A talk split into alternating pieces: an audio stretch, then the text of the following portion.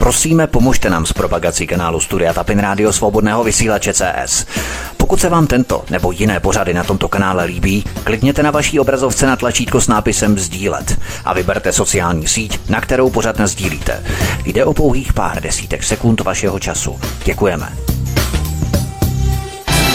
Příjemný, krásný, dobrý večer, dámy a pánové, milí posluchači od mikrofonu Svobodného vysílače nebo na kanále Odisí, případně na našich podcastech vás zdraví vítek. Jsme rádi, že jste se k nám připojili i dnes, v pondělí, protože dnes tady přivítám komentátorku, taky blogerku, publicistku, můžeme všechny tři termíny použijeme se právě před vysíláním bavili o tom, jaký z těch termínů je asi nejpřilávější. Nakonec jsme se tady dohodli na komentátorce, ale to nevadí. Všechny tři můžeme použít. Jana Marková. Jani, vítej počase u nás. Ahoj. Ahoj Vítku a dobrý večer všem. Na začátku se vypravíme do Ruska na naší virtuální pouti planetou. Kromě toho, že Tucker Carlson natočil rozhovor s Vladimírem Putinem, jsme se třeba dozvěděli, že ruská ekonomika rostla v roce 2023 nejvíce ze všech zemí G7. Jak je to možné, Ani? Přece když posvátná Evropská unie na někoho udělí kladbu, tedy pardon, sankce, tak by si to politici takových zemí měli už rovnou radši hodit, ne? Protože žít se sankcemi Evropské unie, to je horší než porušení všech deseti přikázání dohromady. Tak ono to asi neví, víš, jako zřejmě si to nikde nepřečetli v nějakém bruselském návodu, že se mají položit včetně všech, celého svého průmyslu a veškeré své ekonomiky tak, jak to sama sobě udělala Evropa. Takže oni se přeorientovali mimo ten evropský trh, sami na sebe a na jiné odběratele a světe div se funguje jim to líp, než když byli propojeni s tou Evropou. Ta Evropa zase není tak velká, tak takový pupek světa, jak si sama o sobě třeba myslí, že v tom Bruselu, v těch chodbách moci. Tak e, e, evidentně, evidentně není. Ta doba, kdy Evropa byla průmyslová velmoc, která v podstatě udávala světový směr a trendy, už je teda evidentně dávno pryč. Ono v tom se hrála samozřejmě velkou roli i Amerika. A i teda musíme říct, že válka na Ukrajině, kdy částečně je to způsobeno i tím, že Rusko se tedy na rozdíl od Ukrajiny přeorientovalo takzvaně na válečnou ekonomiku, kdy teda samozřejmě ten zbrojařský průmysl v tom hraje roli, to zase nebudeme říkat, že ne. Nicméně e, tam jde hlavně o, o ty energie, o to, že Evropa v podstatě se rozhodla, že se zcela odřízne od ruského plynu a od ruské ropy, což se samozřejmě stejně nepovedlo, to jako rozhodnout se hmm. může. On ten plyn sem uh, proudí dál, akorát teda ho nebereme levně z Ruska přes stávající plynovody a infrastrukturu, kterou jsme měli, ale bereme to oklikou, bereme to dražší. A jen tak pro zajímavost posluchačů, nevím, možná to víš, tak třeba po velkém halo, kdy, kdy celá ODS a všechny vládní strany tady vykřikovali, jak jsme se totálně odřízli od ruského plynu a teď už budeme mít jenom ten správný plyn od jinu, tak třeba 60% plynu teď do, aktuálně sem proudí právě původem z Ruska, akorát teda ne těmi starými trubkami, ale někudy trošku jinudy progresivněji tankery, k tomu se ještě dostaneme. To je ten ekologičtější Green Deal, mm-hmm. Green Dealové tankery, vlastně, které nejenom Evropská unie, ale další státy zavádějí. Nicméně, Jani, ty to možná chápeš špatně, víš, protože musíš to udělat jako u sportu. Nejdřív musíš Rusko vyřadit ze seznamu zemí G7, tedy to už bude G6 potom, a potom si můžeme chválit, jak bez toho Ruska všichni rosteme a jak se nám daří. Takže takto se to musí dělat. Vyřadit ty lepší a pak se plácat po ramenou, jaký jsme kavrňáci. Tak to asi můžeme, no, když představ si, že dokonce navzdory všemu, tak za loňský rok nejenom, že ruská ekonomika rostla nejvíce ze všech zemí G7, potenciálně teda G6, kdyby je vyřadili, ale ona dokonce podle parity kupní síly Světové banky mírně předběhlo to Rusko-Německo. Nejsilnější evropskou ekonomickou velmoc předběhlo zaostalé Rusko s polními lopatkami a pračkovými čipy. O Číně už radši ani nehovoříme, protože to bude ještě daleko jaksi větší ten příkop a rozdíl mezi těmi ekonomikami, ale když už tu politiku přirovnáváme ke sportu, tak abychom to trošku odlehčili, tu naší debatu. Myslíš, že je to taková hašková politika? Nejdřív Dominik Hašek dychtivě chytal v moskevském Spartaku a když se to ideologicky nehodí, tak startuje antirusko na první našlápnutí.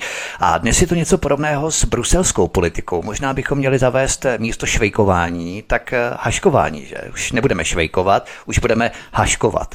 No, to, to, to by možná chtělo, akorát by se nám muselo teda výrazně kvůli tomu všem snížit i IQ na úroveň hokejového brankáře po několika stovkách. Já myslím, že hokejového puku nebo hokejky, a tak brankář ano, to ještě ano. jde, to, to ještě nejde rozumné. Ne, ne, ne, to, to, to, bylo, to bylo jako skutečně jenom to odlehčení, ale to jsou přesně takové ty ideologické veletoče, kdy podle mě ten člověk skutečně reálně tu situaci nezná. V podstatě se mi skoro chce říct, eh, neví, o čem mluví, ale má potřebu se k tomu nějak vyjádřit.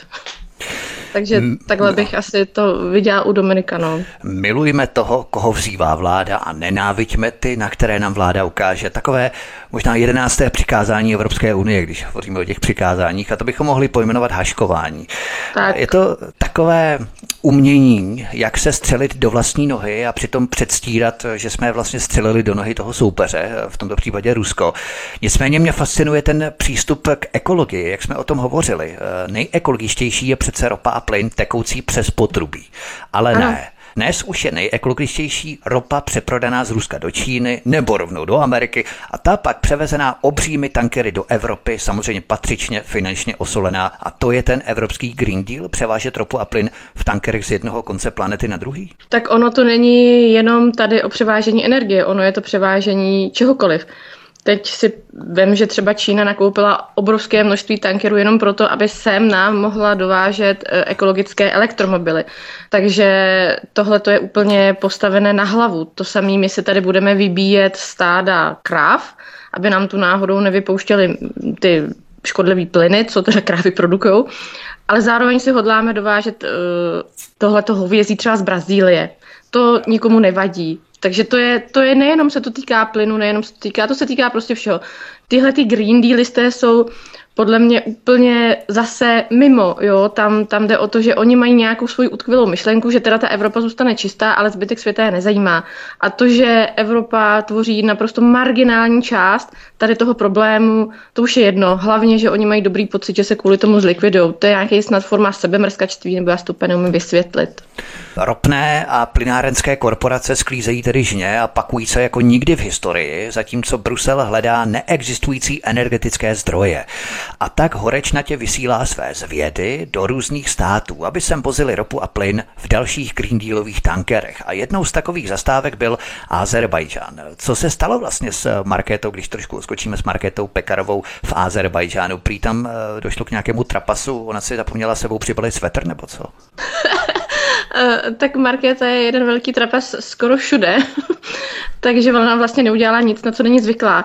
Eh, tam jde o konflikt mezi arménskou a azerbajdžánskou stranou, kdy ona, eh, o, o náhorní Karabach tam jde, kdy ona v Arménii vlastně řekla, že naprosto souhlasí s Arménií a že Arménie je naším jako výborným partnerem a že nikdy jako nebude spochybňovat cokoliv, co se Azerbajdžánu týká. Pak přejela ty karabachské hranice, nebo prostě ty hranice do, do toho Azerbajdžánu, tam mi asi někdo řekl, že to fakt jako bylo hodně blbě, že takhle jako úplně ne, že my to musíme říkat jinak, takže tam zase řekla, že Náhorní Karabach je nedílnou součástí Azerbajdžánu, popřela sama sebe a těžko říct, jestli vůbec eh, jako věděla, co v tu chvíli, co v tu chvíli říká a co tím mohla způsobit. Jsem se tam nedonese, jo, ale oni tam přece slyšeli nějak, se to tam dostalo nějakými cestičkami. No, tak to možná slyšeli úplně stejnými cestičkami, jako když Jana Černochová chtěla vystupovat z OSN a pak nás pro změnu, pro změnu jako a podporovala Izrael vlajkou, omotaná vlajkou na, nevím jestli Václavském nebo kterém náměstí. No a pak nás samozřejmě eh, zaříznul Katar a všechny ty muslimské země, do kterých předtím jezdili zase Vystrčilové a podobní, nebo já ne, tam vlastně nebyl Vystrčil zrovna, uh, v, Tady, tam, tam byl, myslím, Síkela nebo, nebo no, někdo takový. Něk, někdo z nich, tam se snažil něco vyjednat a to zase zařízla Jana Černochová, takže my vůbec jakoby s těma ženama máme trošku jako problém, že asi rychleji mluví, než, než by měli, nebo možná tak mohli. Tak to se určitě netýká žen, které vystupují u nás na svobodném vysílači. Nicméně Katar tedy selhal, Azerbajdžán selhal, Bidenova administrativa už není ochotná ano. posílat do Evropy LNG, plyn. Jak to tak komentujeme, tak kamkoliv ti naši političtí frustráti vlezou, tak tam naše diplomatické vztahy pohnojí a zpřetrhají na desetiletí dopředu. To je opravdu ano. umění, že? No, tak ono stačí ještě teda, když teda jsme, tady máme tu markétu, tak její diplomatickou misi na Tajvanu. Jejíž výsledek byl ten, že ačkoliv se tam vyfotila pod bývalým komunistickým funkcionářem a dostala za to krásnou zlatou medaili tam od místních představitelů, protože jela vlastně vyjednávat čipy, že, dodávky. A nejenom, nejenom to, ona tam jela vyjednat i naši spolupráci, no tak ve finále se ta fabrika stejně nebude stavět u nás v Čechách, ale bude se stavět v Německu, takže to přišlo v ní več úplně stejně jako většina těch ostatních našich diplomatických misí. Když hovoříš o Tajvanu, ono to s tím souvisí, eh, protože teď trošku odskočíme, ale dokonce ryze česká firma Petrov vydala prohlášení, něco zaznamenala, určitě ano, že mm-hmm. musí část své výroby přesunout pozor do Indonésie. Prý nechtěli, ale vysoké náklady na energie jak tomu donutili.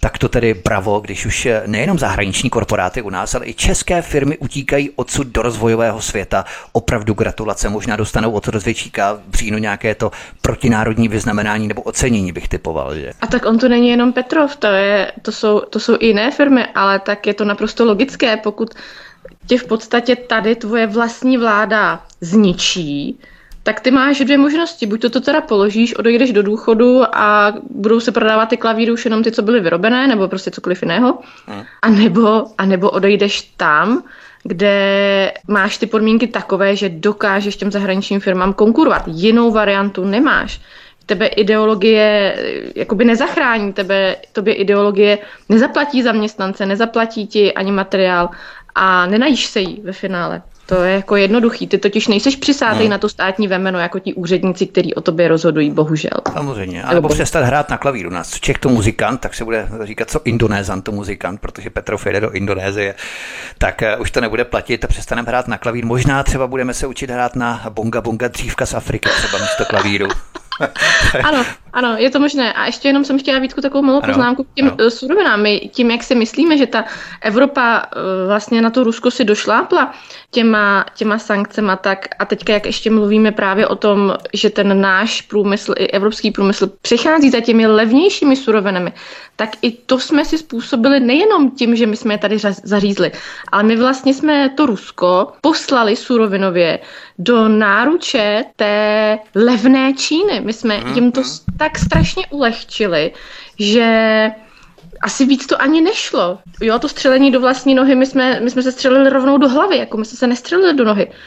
Rusko mezi tím se teda velmi rychle přirovnalo to na Čínu, Čína potom, sam, potom samozřejmě sahla úplně nadšeně a takže mezi tím, co nám tady nejmenovaní nejmenovaní lidé z nejmenovaných zemí odstřelili Nord Stream 2, tak, tak Rusko si postavilo mezi Ruskem a Čínou sílu Sibiře 2, mají už sílu Sibiře 1, no a valí tam plyn ve velkým a v podstatě má největší, největší zisky. V roce 2023 dosáhly ruské energetické výnosy 8,8 bilionů rublů, což je víc, než byl průměr za posledních deset let, kdy jim fungovala Evropa. No tak proč by to neudělali? Já nevím, s kým jsem se o tom bavil, s nějakým hostem, jestli ty hlavy a potentáti na těch nejvyšších vrcholových pozicích, ať se jedná o politiku, průmysl a tak dále, Ursula von der Leyenová v rámci Evropské unie, Jens Stoltenberg v rámci NATO a tak dále, tak jestli to nejsou opravdu infiltrovaní nějaký čínští nebo ruští agenti, protože oni v podstatě opravdu eh, v rámci NATO třeba chtějí elektrifikovat ty tanky, vyrábět jakési elektrotanky. Eh, Rusko to úplně směje, jako to, to je naprosto úplně zcestná myšlenka. Tak eh, jestli to opravdu nejsou nějací agenti, agenti, kteří ten průmysl ničí právě proto, aby se mohl ten ruský a čínský průmysl ve finále potom stoupit ještě snázeji. A tak ono potom, co Uršula už to jako zničila v Německu, že jo, tak se zase rozhodla, že to asi zničí celoevropsky. uh, nevím, no, tak já si myslím, že tohle to je, tohle to je zase ve jménu nějakých ideologii, jestli je to vyloženě, jsou to jako agenti, to bych se úplně netroufla říct. Asi já ani na... nadneseně, jo. Já, já vím, no, já, já si taky dělám legraci, já si myslím, že to je prostě naprosto, za prvé, to ukazuje, jak oni jsou úplně mimo, jako úplně mimo, a druhá věc je, ta už jsem to dneska zmínila, ty ženy ve vysoké politice dnešní, tam to teda jako je asi úplně, já nevím, všude, nebo jak se to tak jako stalo. My jsme tady zmínili komunistického rozvědčíka na hradě, my se k tomu potom ještě dostaneme, ale když jsme ho to zmínili, tak eh, mimochodem podle zákulisních informací se prý hrad chystá zavést speciální cenu, když se rozdávají ty ceny 28. října, vždycky je to ocenění, tak speciální cenu nejvíce protičeský krok a vítěz prý obdrží repliku zlatého tanku, ukrajinskou vlajku s podpisem Zelenského a jako bonus knihu Klause Švaba s věnováním. Slyšel jsi o tom? ne, to jsem teda opravdu neslyšela. Tak to možná ještě přijde do toho října. Nicméně já nevím jak ty, ale když jdeš autem, já ráno občas poslouchám Český rozhlas Plus, abych mm. se dozvěděl, co se děje na druhé straně barikády nepřátel.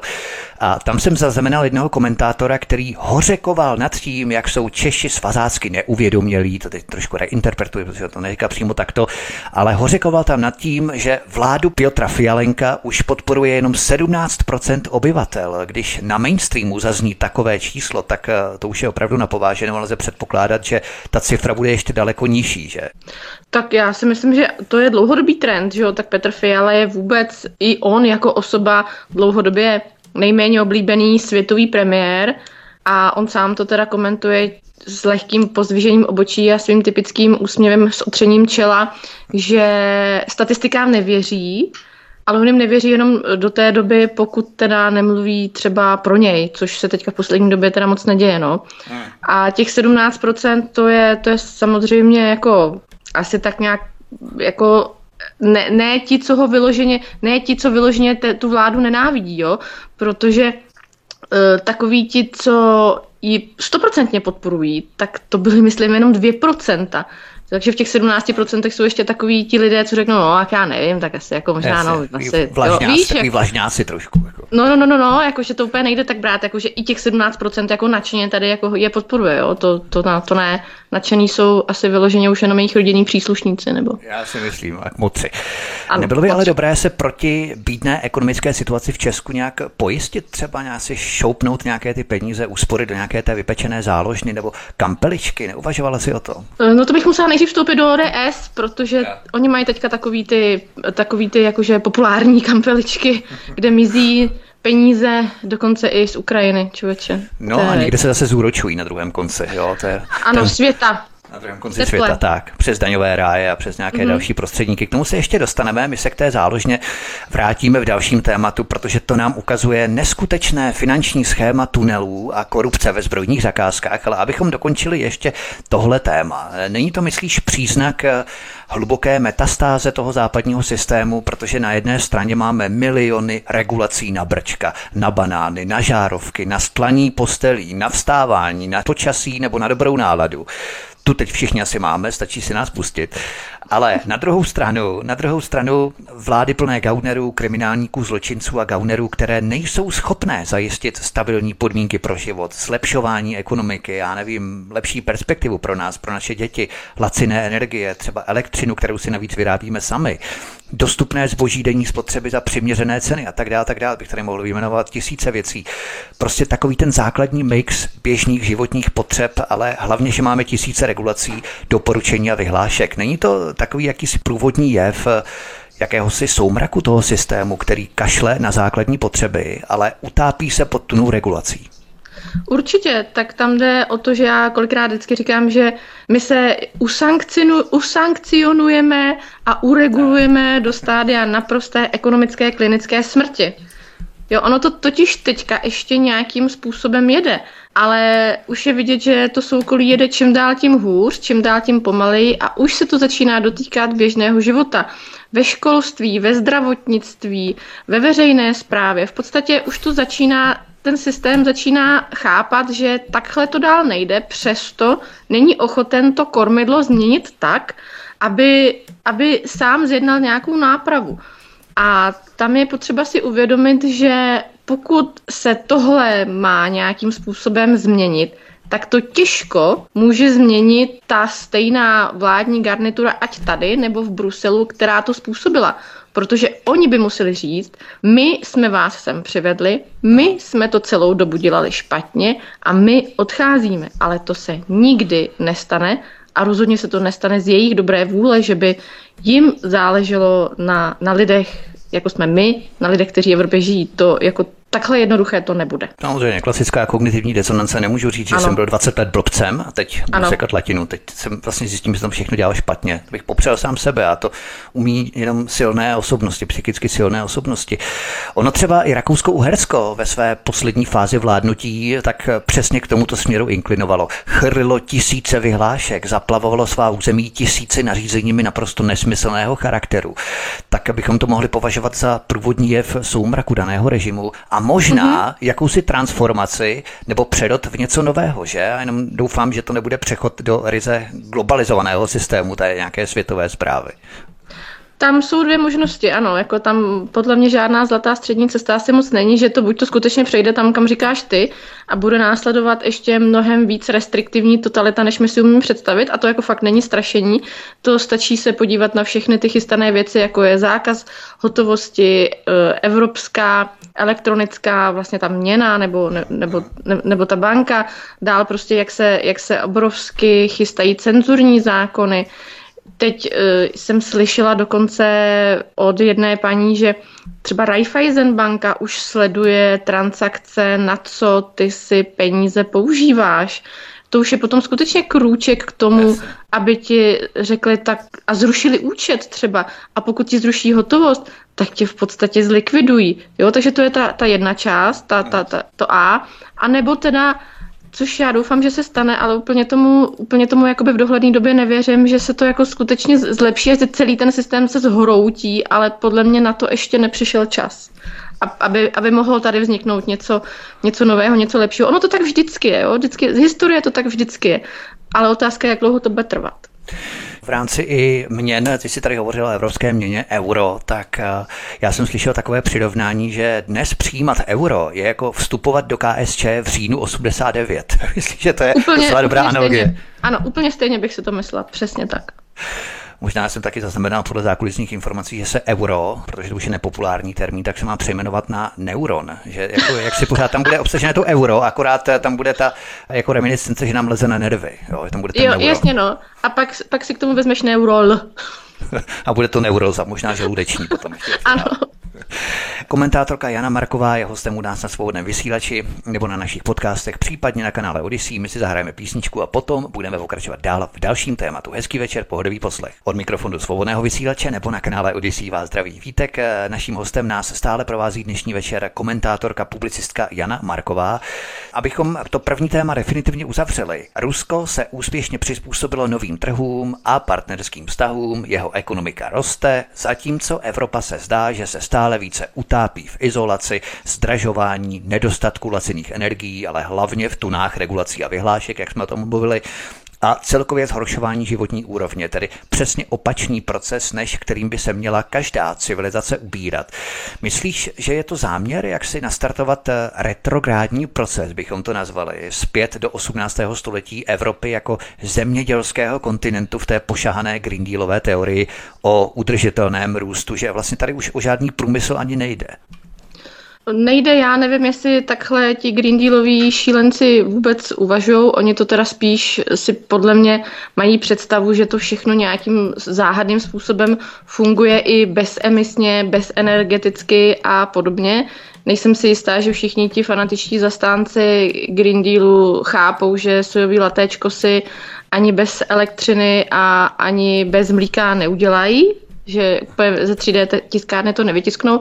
Já si spíš myslím, že tohle to je částečně i důsledek toho, že například americký průmysl nebo Spojené státy pochopili, že teď mají šanci Evropu odříznout od Ruska, navázat na sebe a podojit ji takovým způsobem, jakým se jim před pár let ještě ani nesnilo. Hmm. Oni se o to snažili před první světovou válkou ještě, ještě Ačkoliv, přesně tak, ačkoliv jo? ty snahy, já jsem to chtěla říct, ačkoliv ty snahy tady prostě byly vždycky a teď, teď my jsme jim to hodili do klína v podstatě úplně sami.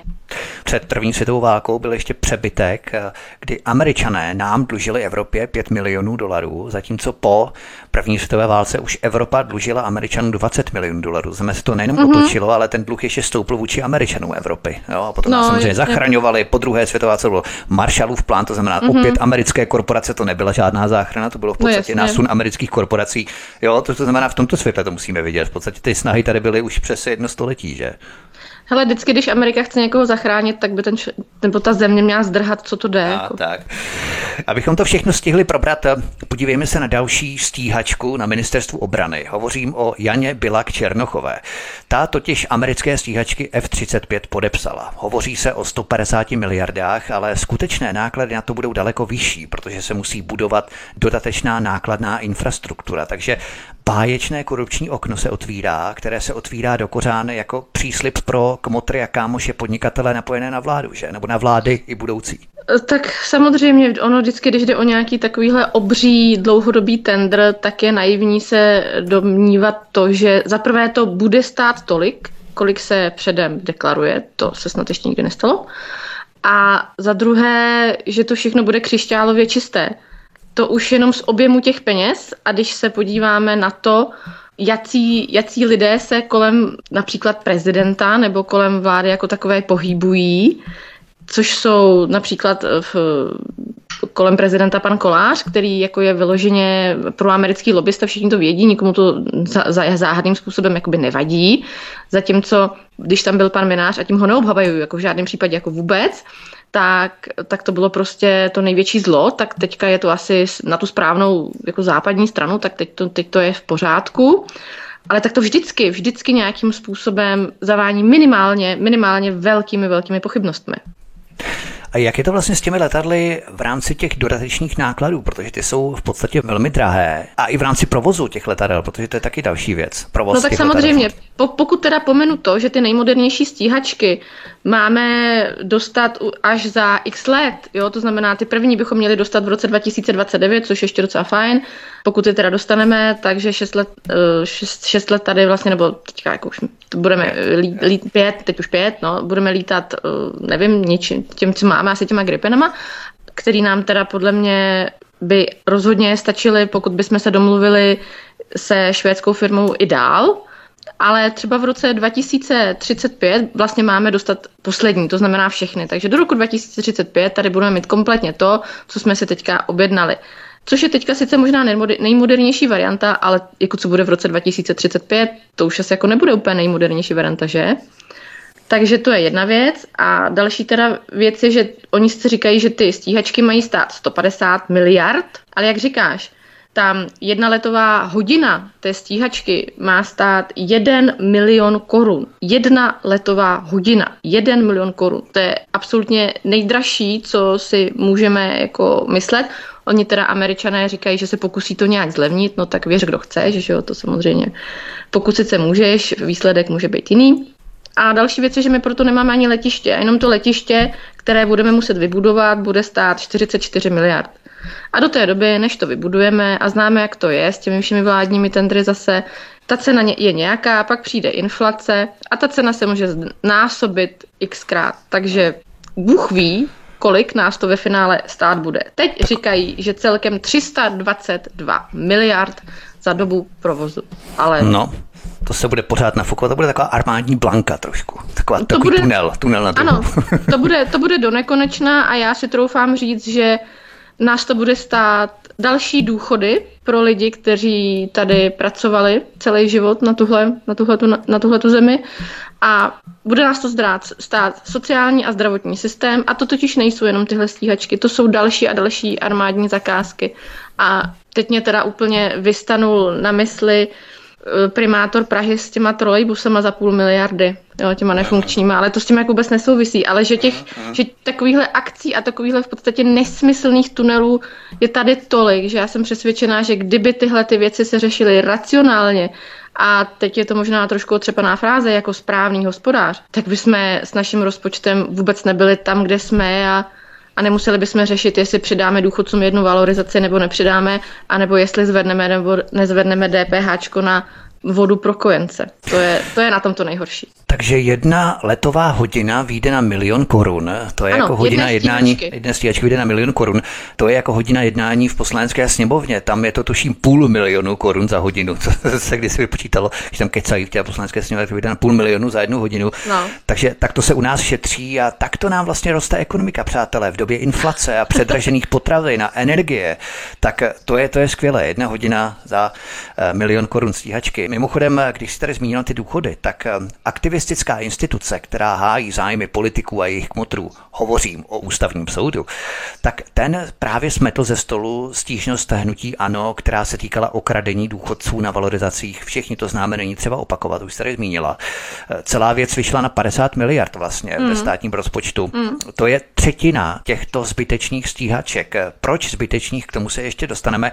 Takže přicházíme vlastně na to, že jde jenom v podstatě o zlovůli vlády, jaká zrovna mafie si k sobě nasměruje ty kanály finančních toků, že? Jaká skupina má větší sílu, zda bezbraní seniori nebo nenasytní zbrojaři se svou obří lobby. Tady by asi sáskaři nevytočili velké zisky na seniorech, že? No to asi ne, no a víš, co na tom bylo nejhorší, nebo nejhorší, asi ne nejhorší, ale jako co se týká toho ústavního soudu, on totiž tak rozhodl proto a zdůvodnil to tím, že se to mohlo udělat ve stavu legislativní nouze, to je taky důležité jako říct, že oni si prostě zmanipulovali stav legislativní nouze podle svého, aby ho mohli použít, přitom k tomu žádný důvod nebyl.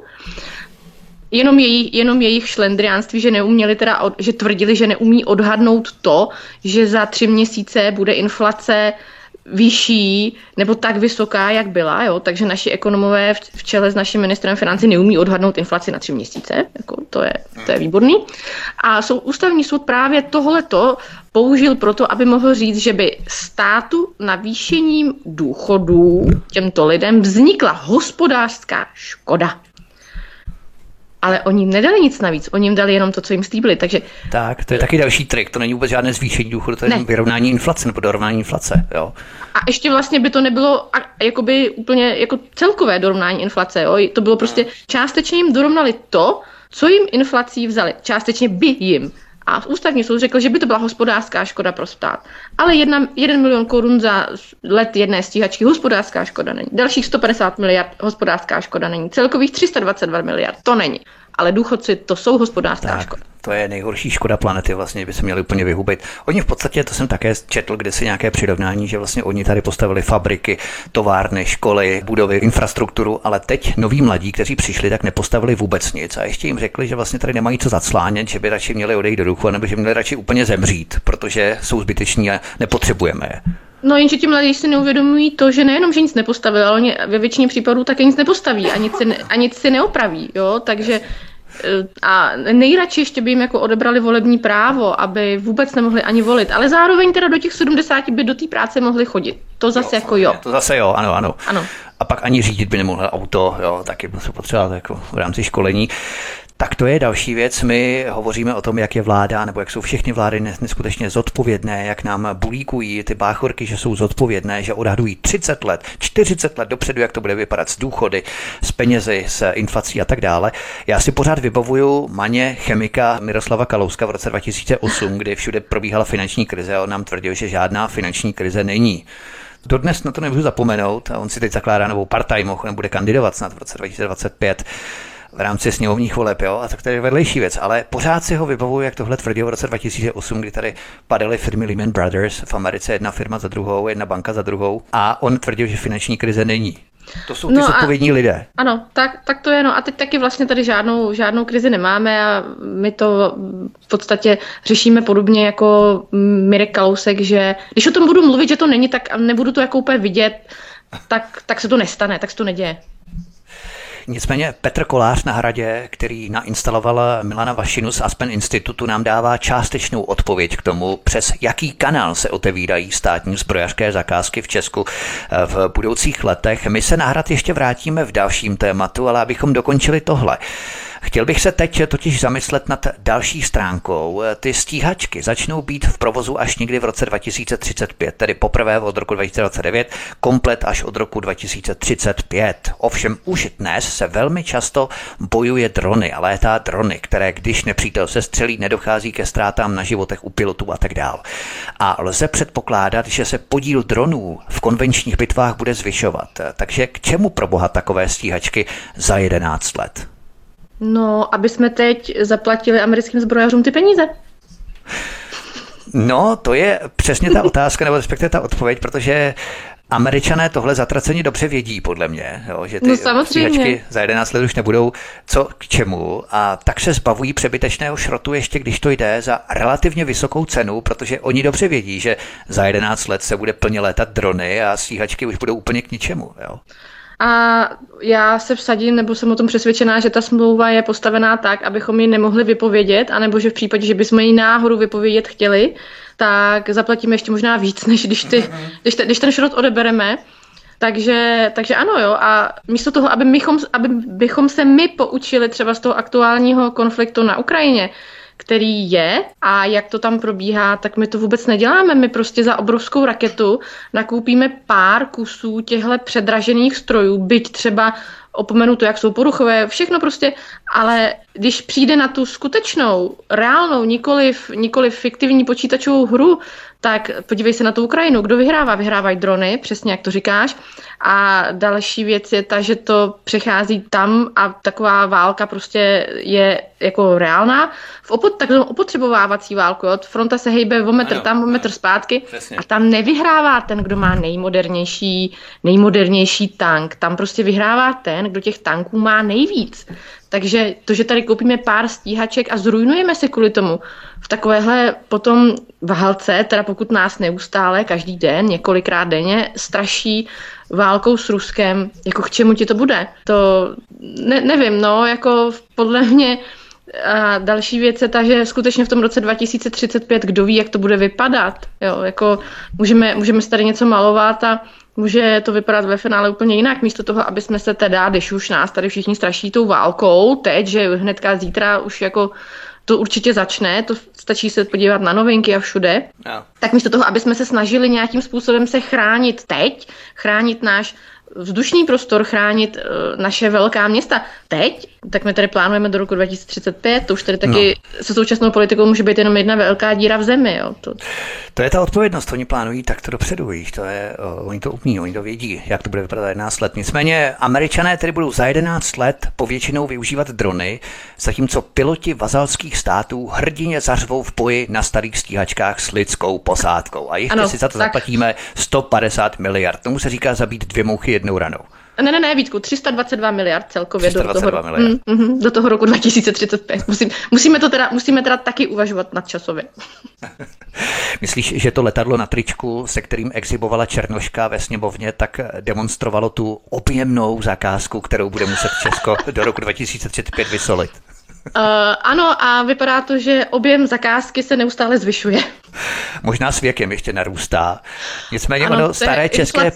Tak, to je inflace, ano, ale možná gravitace, ale ono staré české přísloví praví lomikare, lomikare do roka a do dne a prohlásil to jistý kozina, tak bychom mm. možná v tomto měli spatřovat jistou analogii s tou fotografií v té sněmovně, ale Černochová v o číslo menším tričku může Česko docela v pohodě zařadit do seznamu zemí s výzbrojí hromadného ničení možná taky, že eh, když jsme u těch zbraní, ty stíhačky bychom možná ani nepotřebovali. Nicméně rozumíš té psychologii, že někdo něco takového udělá, vyfotí si takto explicitně v tričku s tou stíhačkou, ona snad vysadila sedativa nebo co?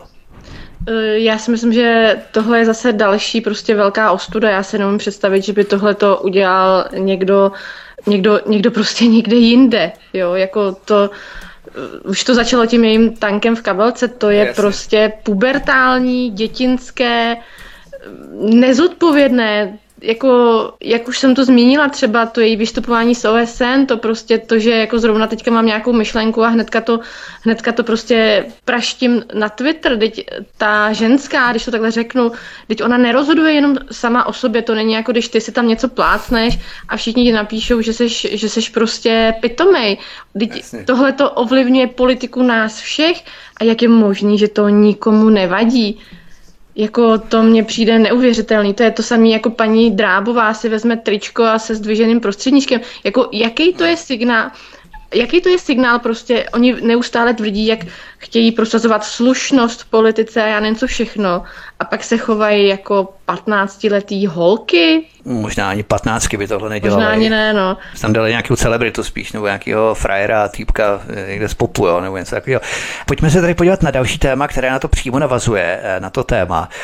Podívejme se na munici pro Ukrajinu. Vedle toho, že bruselské politbyro odhlasovalo 50 miliard eur pro Ukrajinu, kráčí naše vláda ještě dál. My jsme vždycky ti lepší, ještě papeštější, progresivnější, liberálnější. Dokonce vyzývá Evropskou unii k nákupu munice pro Ukrajinu v zemích třetího světa. O co přesně jde? To vymyslela ta stíhačka nebo Lipánek, nebo kdo to vymyslel? A tak já nevím, kdo přesně z nich to vymyslel, ale tam jde o to, že my už jako Evropa té munice máme málo, my už tam nemáme moc co posílat a takže teda naše česká vláda vyzvala, jak říkáš, aby jsme nakoupili tu munici jinde. To znamená tam, kde ji ještě mají, tam, kde ji e, nedarovali dobrovolně, tam, kde zřejmě Evropská unie by jim za to měla zaplatit, což e, by mělo být třeba v Jižní Africe nebo v Turecku, protože to jsou země, které ano, oni ti to prodají, ale prodají. Oni prostě, oni prostě to nemají tak jako my, že bychom se rozdali včetně Pražského hradu pro, pro Ukrajinu. Ale mě na, tom, mě na tom fascinuje jedna věc. Tady místo toho, aby se zavedly nějaké kontrolní mechanismy, co se teda s tou municí nebo s těmi penězmi spíš e, dělo, protože my jsme těch peněz tam poslali přece mraky, to jsou miliardy dolarů, eur, korun, prostě všeho možného. A zároveň se taky spousta to, z toho ztratila. Takže místo toho, aby my jsme to začali kontrolovat, tak přemýšlíme o tom, že našeho spojence v NATO, že mu kromě teda migrantů budeme platit ještě za munici, kterou darujeme potom Ukrajině. Hele, já úplně chápu ty, ty zoufalý chlapy v těch zákopech na té Ukrajině, nebo chápu, jako já je lituju, jako představ si, ty tam prostě ležíš někde v bahně, kam tě, kam tě někdo převelí a dají ti do ruky, já nevím, klacek nebo kámen, šutr a mezi tím se, mezi tím se všude ztrácí peníze na tu munici, kterou ty by se měl bránit. Teď to je, to je všichni tihle liptardi, který, který jsou pro to posílání neumezeného množství peněz, tak, tak ti za to v podstatě jsou spolu zodpovědní za to, co se tam teďka děje. Nejzodpovědnější za to jsou ti, kteří tam nikdy nebojují a nikdy bojovat nebudou. To je další věc, další stránka toho konfliktu. No, Nicméně my se k těm penězům dostaneme. To je velmi důležité, ale ještě k té munici. Neměli bychom nakonec kupovat eh, munici pro Ukrajinu třeba v Severní Koreji? Přece účel světí prostředky a kdyby se to přehnalo přes Čínu, přes čínské prostředníky nebo přes Američany ideálně, tak by to byla přece ideologicky očištěná munice, stejně jako s tou energií, ne třeba. No, tak jako tady třeba zase se dostáváme zpátky tomu Turecku, to je takový jako náš jako takový přepírač čehokoliv v podstatě. Ja, ja.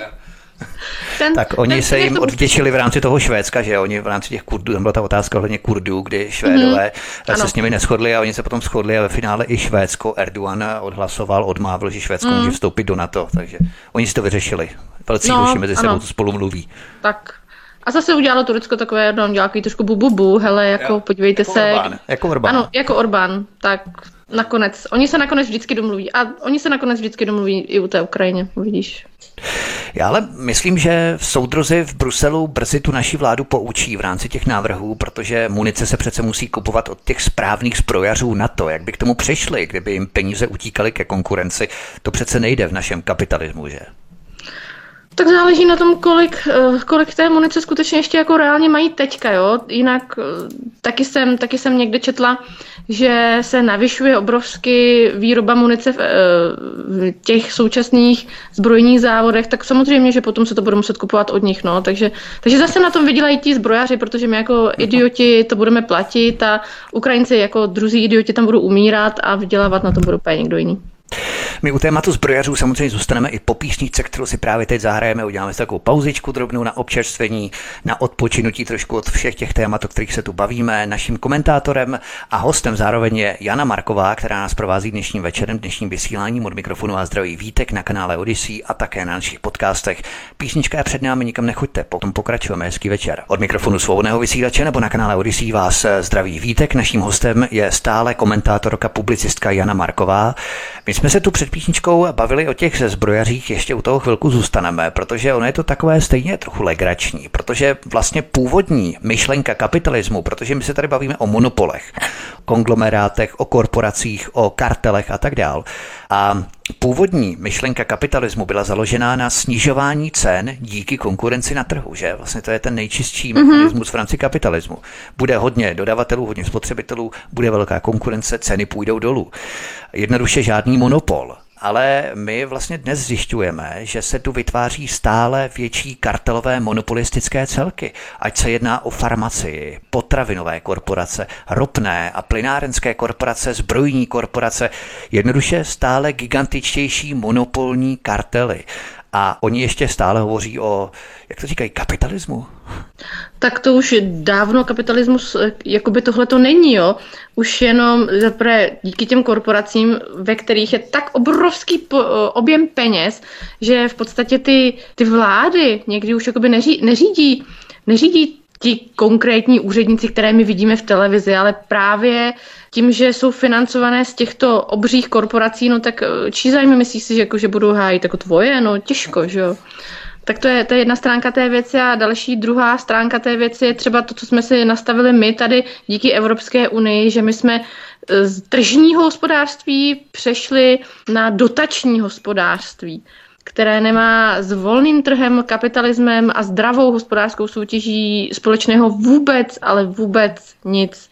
Prostě prosperuje ten, koho zadotuješ a ten druhý nemůže prosperovat, byť by byl sebe lepší, to je úplně jedno, protože ten člověk, který bezpracně v podstatě ty dotace dostane, nebo bezpracně, jako musí samozřejmě za to něco, něco jako splnit a to něco nemusí být vždycky uh, produktivní pro ten biznis nebo pro ten obchod, tak, tak ty ho nemůžeš, ty mu nemůžeš konkurovat. Prostě když hotel vedle tebe dostane 10 milionů dotaci na léto, ty nedostaneš nic, tak můžeš být sebe lepší. A buď to ty služby musíš zlevnit na úroveň toho, kdo tu dotaci má, čímž pádem jsi třeba pod svýma nákladama, můžeš to zavřít, no nebo je necháš tak drahý a můžeš to zavřít stejně, protože k tobě nikdo nebude chodit.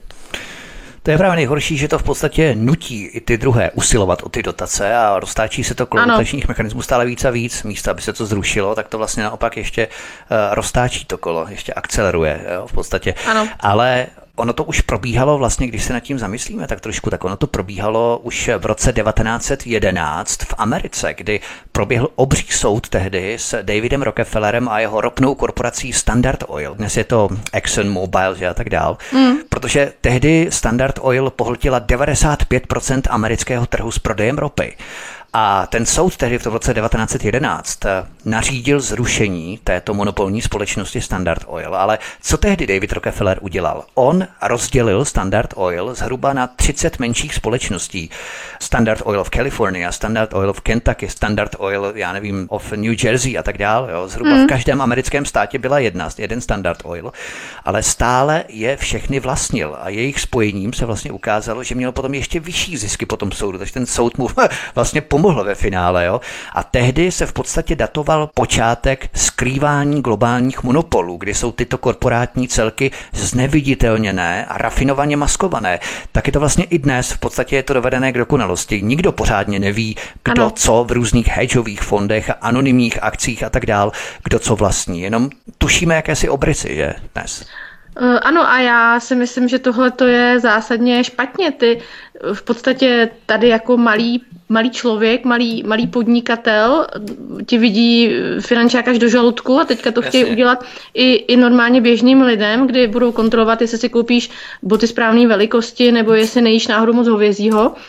Ale tyhle ty obří nadnárodní kapitály jsou skryté za něčím, kdy ani nevíš přesně tak, nevíš, kdo to vlastní, nevíš, jakým způsobem ovlivňují eh, v podstatě světové dění, jo? takže já si, myslím, že tohleto, já si myslím, že tohle je špatně, ale zároveň jsem přesvědčena, že nikdy nebude vůle to jakýmkoliv způsobem změnit, stejně jako nikdy nebude vůle zamezit třeba odlivu zahraničního kapitálu z České republiky, ačkoliv by to tak zásadní problém nebyl, jo, jako teď mám takový pocit, že to je 300, 300 miliard, že to bylo za, za loňský rok. To bylo předloňský, letos to, to bylo předloňský. 500, 500 no, miliard, vidíš to, neuvěřitelné. Vidíš to, tak já se pamatuju ještě pořád to, no. tu starou částku, takže 500 miliard a zase jsme u toho našeho státního rozpočtu.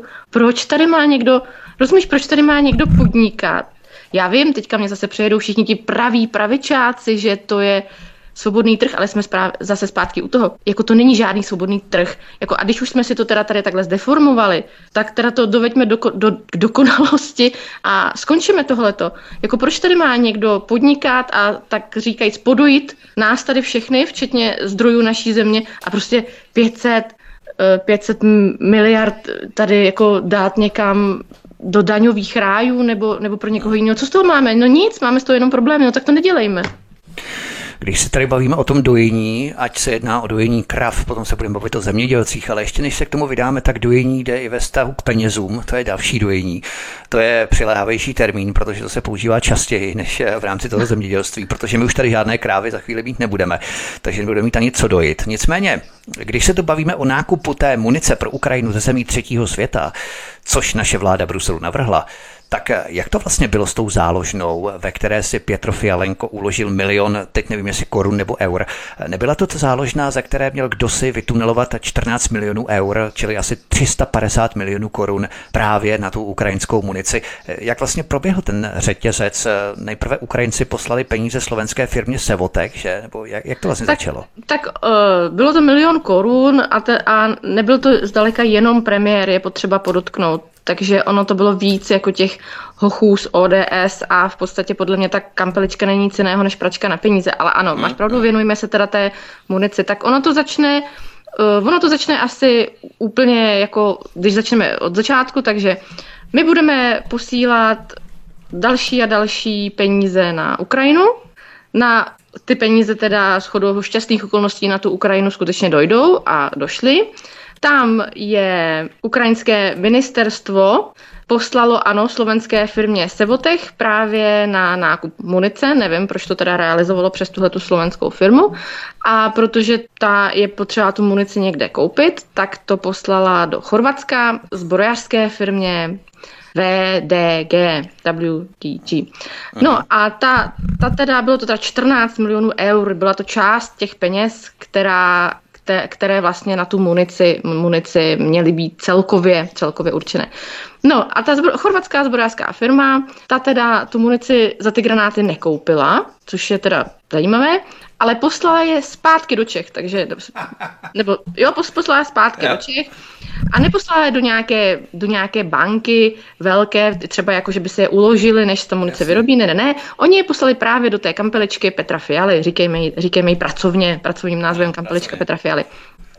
No a tam je jako vtipné to, aby jsme pochopili celý tehle ten kol, koloběh, celý ten kruh, že jednatelem téhleté kampeličky je Kamil Banbuch, a to je, to je člověk, který byl dříve společník právě té chorvatské zbrojařské firmy.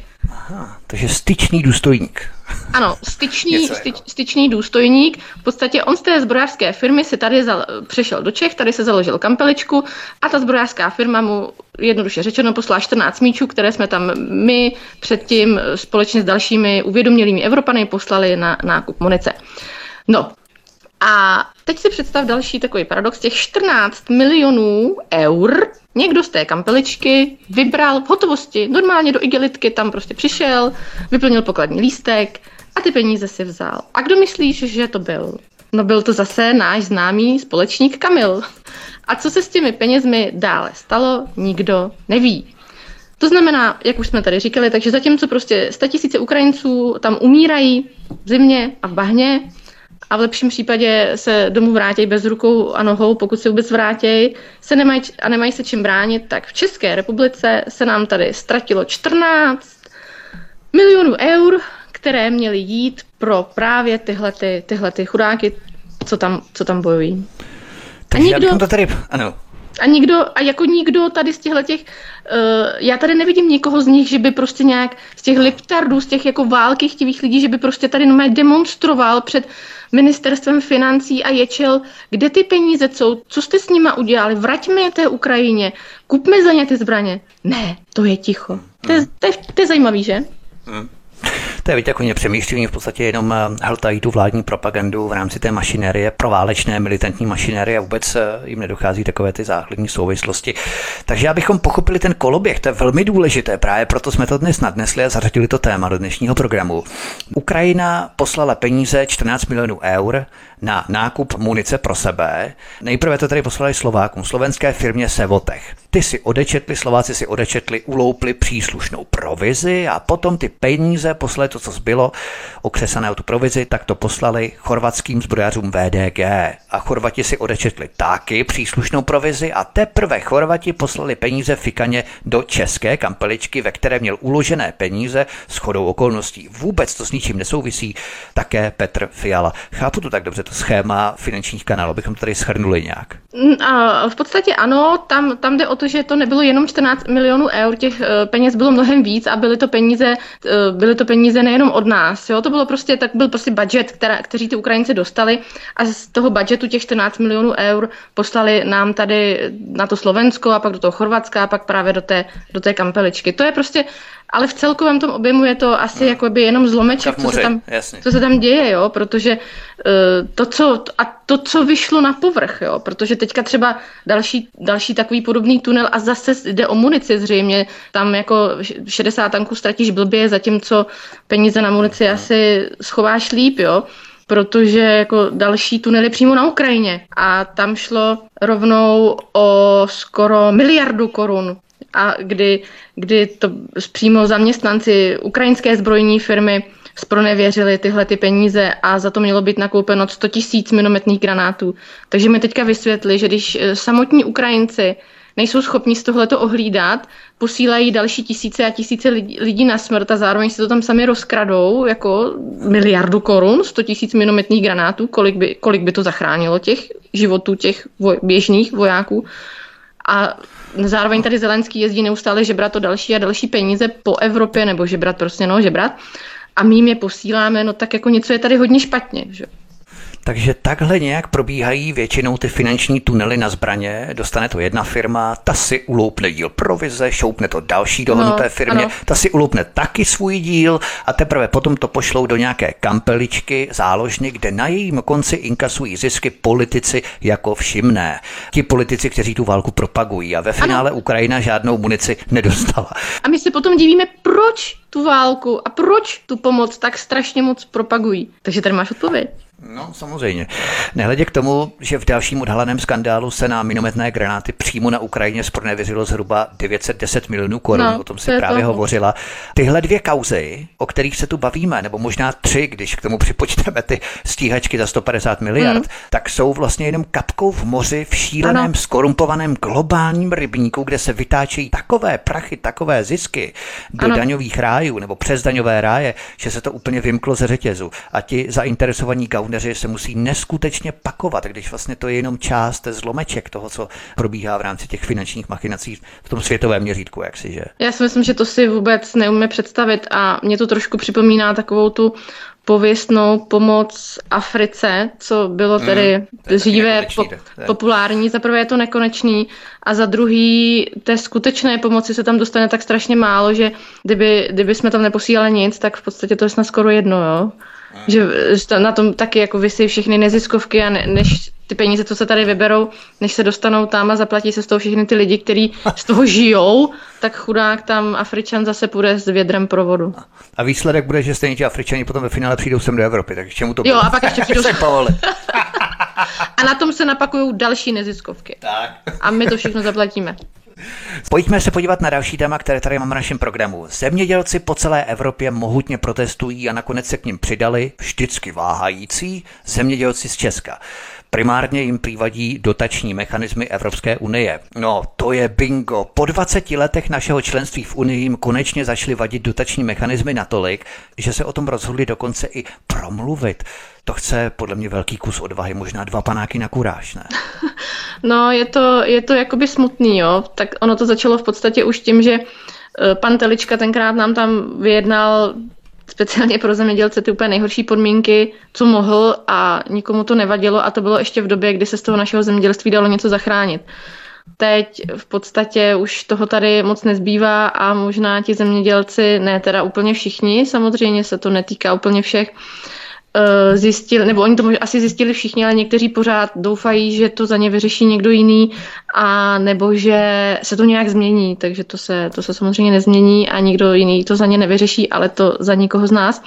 Hmm. Takže, jak říkám, netýká se to všech, ale je to dobře, že konečně se něco takového děje. Je, je to dobře a hlavně je to dobře z toho titulu, že to, to, jsou, to jsou lidi, kteří zajišťují v podstatě chod tady, tady spolu zajišťují chod tohoto státu, protože to, aby jsme měli co jíst a tak, tak, to je, tak to je to základní, jo. Jako spolehat se na někoho, že nám někdo něco dodá, doveze v případě krize, no tak to jsme viděli, jako, jak to fungovalo s lékama, že jo. Všichni měli, jenom my jsme neměli.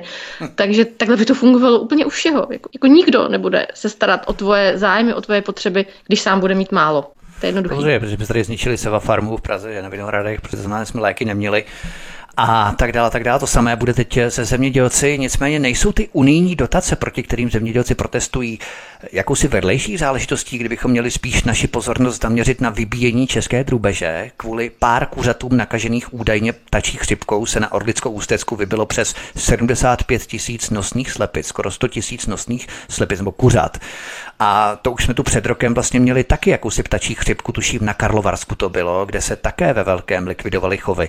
Takže tu se zlikviduje drůbež na západě, onde na východě, pak kde si na jihu. Ono to působí izolovaně všechny ty případy, ale dává to dohromady jasné schéma postupné likvidace českého zemědělství na té opravdu plošné úrovni v rámci celé republiky, že? Tak ono to byla předtím zase prasečí chřipka. Mně, mně jako připadá, že se vždycky objeví něco a jako, že by si člověk řekl, ano, skutečně jim jde o to zdraví těch českých lidí, dělají to preventivně a radši, než by se tady rozjela nějaká epidemie, tak to by asi tomu člověk věřil a mohlo by to fungovat do té doby, než ti sem naprosto v klidu dovezou kontaminované maso nebo obilí třeba z Ukrajiny a, a řeší se to jako marginálie. Kdyby se symetricky mělo přistupovat tady k tomu problému, tak jako se přistupuje třeba k těm kuřatům, tak se musí prostě veškerý dovoz potravin z Ukrajiny zakázat, ale to se, to se neděje. Jo? Ta, tam zase je to prostě o dvojím no. přístupu, no. kdy... Jsou přehnané, přehnané podmínky, jak si přísné podmínky tady, ale pro Ukrajinu velmi benevolentní. Přesně uh, naopak, ano. Ano, jo, a třeba to není jakoby jenom pro Ukrajinu, tam je to teďka jako úplně v podstatě nejvíc nejvíc vidět, kdy tam jako se nestal na, na, naopak, když si Poláci chtěli jako Poláci, Slováci a my jsme ještě Bulhaři, nevím kdo, vlastně to úplně zakázat jako dovoz Ukrajiny, tak my jsme byli ti, kteří jsme říkali, ale to nemůžete udělat, protože to bychom byli na ně moc oškliví a nemůžete všechno házet do jednoho pytle. Ale ty kuřata, ty jako ty to do jednoho pytle hodíme. I, I ty prasata, nebo co to bylo minule. Myslím si, že to hmm. byla prasečí chřipka. A nejenom kuřata, prasata, krávy v Holandsku a tak, ale my jsme tady třeba minulý rok měli obrovskou likvidaci ovocných stromů, jestli si vzpomínáš, kdy se kácely jabloně, mm. meruňky a tak dál, protože pěstitelům se to prostě nevyplatilo a ztratili jsme zhruba milion ovocných stromů. Mm. Obrovská kauza to byla, proto nebyly u nás sezónní ovoce, jako například meruňky a když tak předražené mm. nebo nahnilé v supermarketech, odsud si z dovozu někde. Jo. Během léta tady nebyly meruňky, kdy u nás rostly meruňky dřív, běžně jako houby po dešti, tak tady mm. nebyly. Eh, my jsme museli vě, většinou meruněk jsme museli dovážet, prostě totálně postavené na hlavu všechno. Není to další odvětví, které se u nás likviduje, abychom museli dovážet nejprve ovoce, potom drůbeží maso, pak ukroobilí a tak dále a tak dále, všechno dovážet.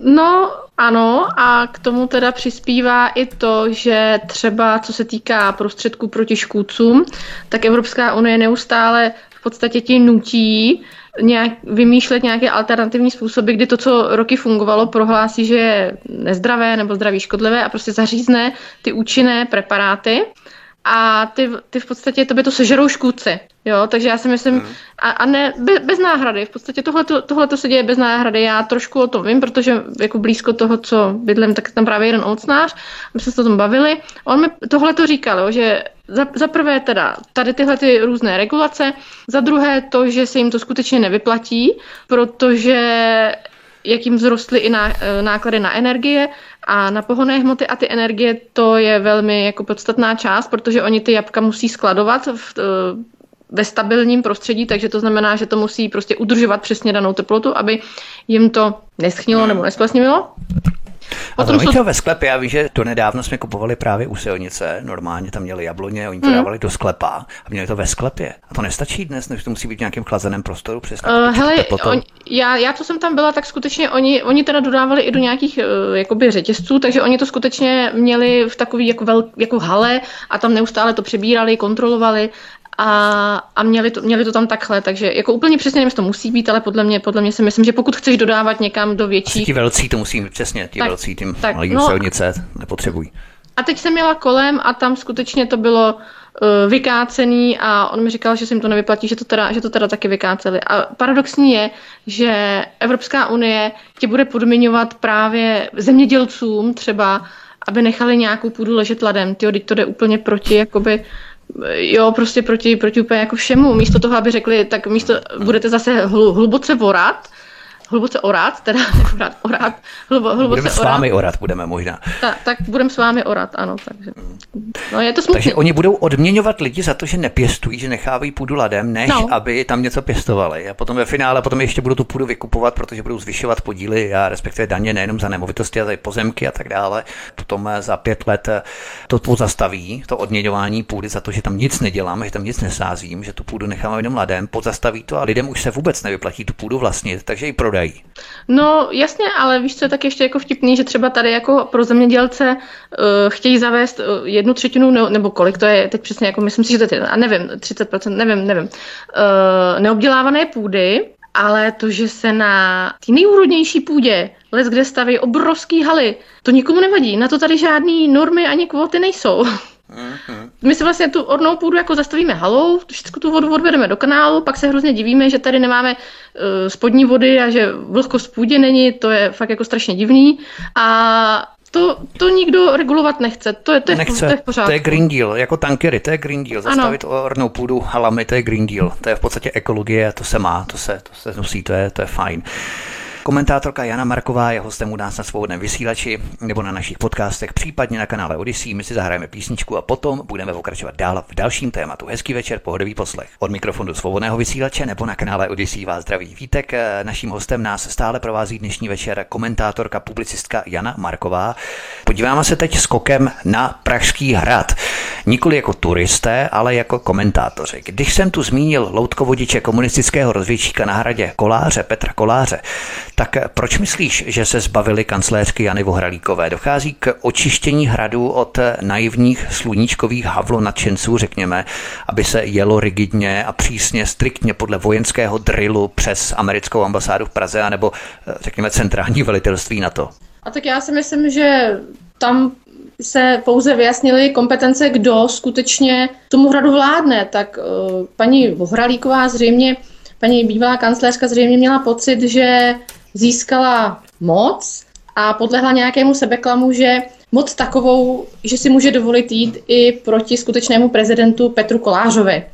No a pan Kolář je přesvědčil, že to tak není, protože tam se jakoby v rámci nějakých spekulací říká, a já si myslím, že to nejsou spekulace, že to bylo kvůli tomu, že prostě ona odmítla Petru Kolářovi povolit uh, prověrku na přísně tajné, aby kromě toho, že už si na hrad chodí jako domů, tam mohl chodit jako domů oficiálně. No a Petr Kolář se zřejmě naštval a paní bývalou kancléřku, paní bývalá kancléřka dobrovolně odešla teda sama, zřejmě tak, jak tak jak asi to teda dobrovolně si myslím, že by z přepracování neodešla, když předtím povyházela půlku lidí, kte, kteří s Petrem Pavlem spolupracovali na kampani. Ale ono se říká, že, že kdo s čím zachází, tím také schází a tady si myslím, že se to naprosto perfektně potvrdilo. Kdo s tím zachází, s tím také schází a když tady hovoříme o té kampani, volební kampani komunistického rozvěšíka na hradě, tak eh, od té doby uplynulo dost času, odteklo mnoho vody.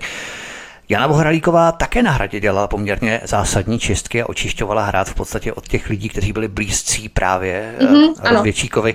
Kdo to byl, nebo co se tam přesně odehrávalo ten rok, kdy tam ještě vládla, jak se ta druhá nejvyšší hlava Jana Bohralíková?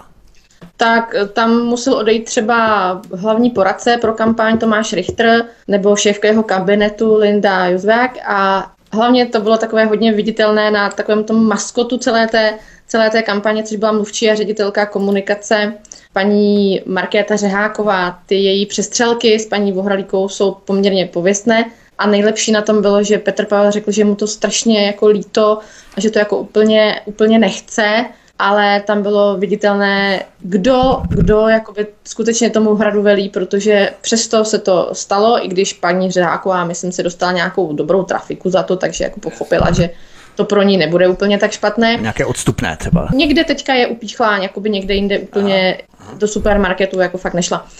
A a to bylo ještě v době, teda, kdy, zřejmě, kdy zřejmě paní Vohralíková s Petrem Kolářem kamarádila a teďka teda spolu kamarádit přestali a musela odejít, protože za prvé si myslím, že to bylo kvůli té prověrce, ale za druhé si myslím, že už bylo potřeba instalovat tam někoho, někoho pro američtějšího, někoho uvědomělejšího, někoho právě třeba jako je teďka současný kancléř, pan Milan Vašina, který byl předtím výkonný ředitel Aspen Institutu, což je líheň těch cizích zájmů, globalistických elit, jak ty říkáš, amerických a ty teda s českými zájmy nemají společného vůbec nic a dokonce se tím naprosto netají. Takže takového člověka teďka máme na hradě. No vidíš, a ti právě míří tu cenu o nejvíce protičeský krok, která půjde v říjnu eh, v roce 2024. Teď v říjnu to bude, tak eh, si ještě počkáme.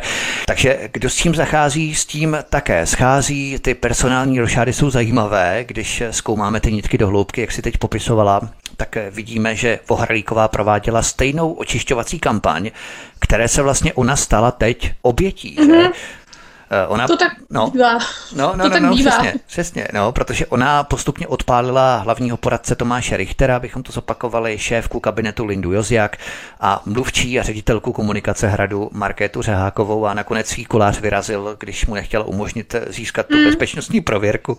To je asi celý ten příběh v kostce, ale účel světí prostředky, kormidlo vzal tvrdě do ruky Aspen a ten už se postará, aby hrad hájil zájmy NATO, Lichtensteinů, Američanů, tak. Madagaskaru, Papuji Nové Gvineji, prostě kohokoliv jenom ne, hlavně pro boha ne Česka. To by to dopadlo.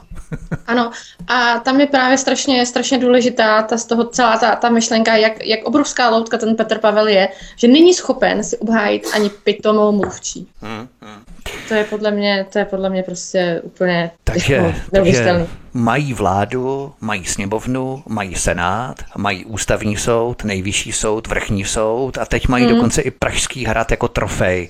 Moc ano. je sladká a tito gangstři a zastánci globálního banditismu, bych řekl, se této moci za žádnou cenu nebudou chtít asi vzdát, že když ji mají tedy.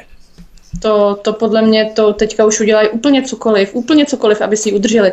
E, trvalo jim to 30 let, takže oni 30 let na to čekali, teď se jim to konečně podařilo, takže myslíš si, jako, že to vzdají bez boje? No, minule jsem, ježíš, já jsem, myslím si, že Petr Fiala, ano, Petr Fiala řekl, že udělá cokoliv, cituji cokoliv, aby příští koalici, nesest, nebo příští vládu, pardon, příští vládu nesestavoval ANO a SPD. Pod pojmem cokoliv si můžeš představit taky cokoliv. A já si pod tím představuji jen to nejhorší. Tak ten, ze kterého udělali ministra vnitra dočasně Vít Rakušan, tak uposlechl radě svých marketérů a expertů a rozhodl se sem tam se ušpinit komunikací s plebsem. Na to Margo rozjel po celé republice jakési turné. Jednou se objeví v Havířově, jindy v Sokolově, pak třeba v jiném koutu republiky.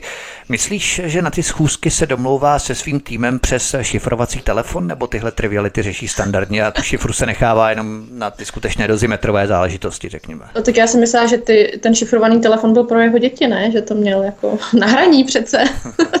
tak, tak, to, tak, to, tak to zdůvodnil. Ne, tak já si myslím, že eh, Vítek Rakušan rozjel skutečně svoji kampaň hlava nehlava přesně tak, jako to udělal, když byl spojenec, spojenec jakoby v uvozovkách Pirátů, tak teď, teď už je spojenec koalice a prostě on si jede tvrdě sám za sebe, sám na sebe. Jako Vítek, podle mě Rakušan odstřelí kohokoliv, kdykoliv a je mu úplně jedno, že to bude zrovna premiér, protože eh, s tím, co dělá, tak tak jakoby rozkládá tu vládní koalici, to si neříkejme, že ne Další věc je ty jeho turno. Proč si vybral tyhle ty města? Právě proto, že tam jsou lidé nespokojení a on tam nejel kvůli tomu, aby je přesvědčil, aby jim vysvětlil, aby je prostě uklidnil. Ne, on tam měl právě proto, aby ti lidé na něj křičeli, byli na něj oškliví a on vypadal jako hrdina. On necílí na ně, on ví, že tihle lidé ho nikdy volit nebudou.